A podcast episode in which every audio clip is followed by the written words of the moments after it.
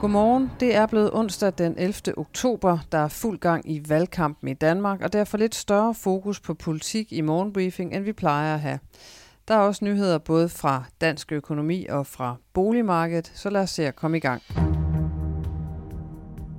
Døgnets store historie i danske erhvervsmedier i dag handler om den økonomiske rapport, som det økonomiske råd, også kendt som vismændene, fremlagde tirsdag. Det var dyster læsning, men alligevel ikke så dyster som den seneste vurdering fra Danmarks Nationalbank, det skriver børsen i dag på sin forside. Dermed er to af Danmarks tungeste økonomiske institutioner havnet i hver deres grøft, når det gælder synet på dansk økonomi næste år.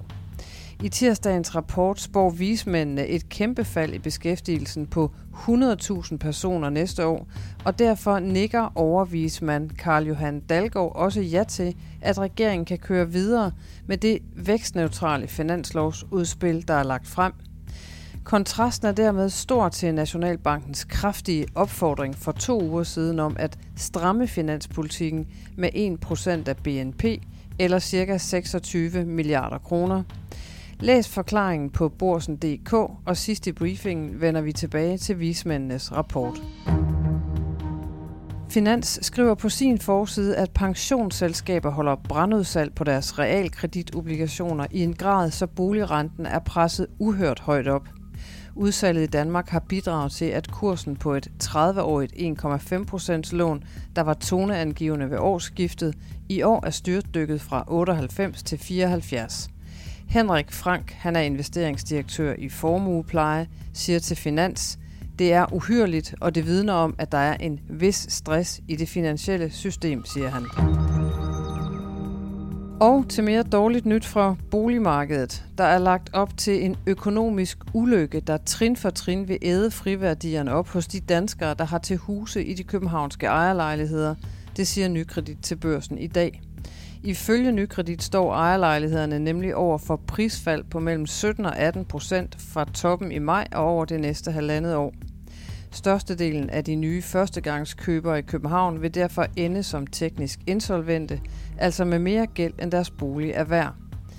Eller som Kurt Lillegren, administrerende direktør i Boligøkonomisk Videnscenter, udtrykker det i børsen, hvis man er inde på det københavnske marked for ejerlejligheder, så vanker der godt nok nogle øretæver, siger han.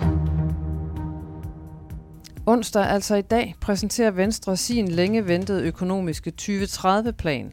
I den 40 sider lange plan er der kun blevet plads til at tilbagerulle enkelte af de skattestigninger, som Venstre ellers 44 gange har tordnet imod, at regeringspartierne har indført. Det viser et læk af planen, som børsen er i besiddelse af. Venstre vil ifølge planen øge arbejdsudbuddet med 15.000 personer og afsætte 5 milliarder kroner til ikke nærmere definerede skattelettelser. Partiet freder fortsat Arne-pensionen, som er finansieret fra 2023 ved et ekstra milliardskat på finanssektoren.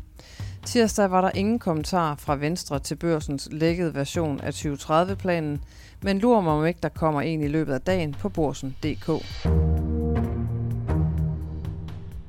Både Wall Street Journal og Børsen skriver, at Lego nu gør alvor af sine ambitioner om at forene den fysiske og den digitale leg. Det sker med et opkøb af den amerikanske virksomhed BrainPop for 875 millioner dollar. Det svarer til ca. 6,6 milliarder kroner. Det oplyste selskaberne i en pressemeddelelse tirsdag. BrainPop driver en digital uddannelsesplatform målrettet børn og unge mennesker og har omkring 25 millioner brugere. Virksomheden har base i New York og er ligesom Lego et familieejet selskab. På Wall Street afventede investorerne i går torsdagens tal for amerikansk inflation for september. Det gav en muggen stemning. S&P 500 lukkede med et minus på 0,7 procent. Nasdaq måtte indkassere et minus på 1,1 procent. Også i Danmark var C25 klædt i rødt. Et minus på 0,24 procent blev det til. Alene den seneste måned har de største danske aktier tabt 12 procent af værdien. På Borsen.dk Investor er der mere stof om de plagede aktiemarkeder. Lige midt i valgkampen landede efterårsrapporten fra det ø- økonomiske råd, som jeg nævnte lige før. Vismændene i daglig tale. advarede i rapporten politikerne mod at medvirke til at skabe yderligere prispres i dansk økonomi. Og det er en lidt bøvlet melding at få, når man er politiker og i fuld sving med at udstede løfter til vælgerne om dette og hint. Hør her, hvad Sten Bokan, som er børsens cheføkonom, siger om tirsdagens rapport. Og normalt blander vismændene sig jo ikke i valgkampe, men den her gang, jamen, så er deres rapport på banen her midt i en igangværende valgkamp. Og budskabet er klart, politikerne må ikke træde på den finanspolitiske speeder, og eventuelle indgreb over for den høje inflation skal altså paketeres på en måde, så det hverken skaber inflation og heller ikke skaber forvridninger i prisstrukturerne i økonomien, og så må det i øvrigt heller ikke skade de økonomiske strukturer. Det er en, så at sige, opskrift på øh, finanspolitiske lempel, som, som måske ikke nødvendigvis er så nem at følge for politikerne, og derfor er det jo i virkeligheden også lidt et signal om, at øh, det nok er bedre at gøre for lidt end for meget her i valgkampen, hvor alle ellers gerne vil byde sig til. Men spørgsmålet er så, hvad det betyder for valgkampen man kan sige, indtil videre har det jo været sådan, at de store partier har været sådan rimelig enige om ikke at øh, kaste sig ud i overbudspolitik. Og det man vel kan håbe med den her vismandsrapport, det er, at den linje bliver fastholdt, også selvom at valgkampen nu begynder at blive skærpet. Vi nærmer os jo trods alt øh, målstregen sådan med ganske sikre skridt.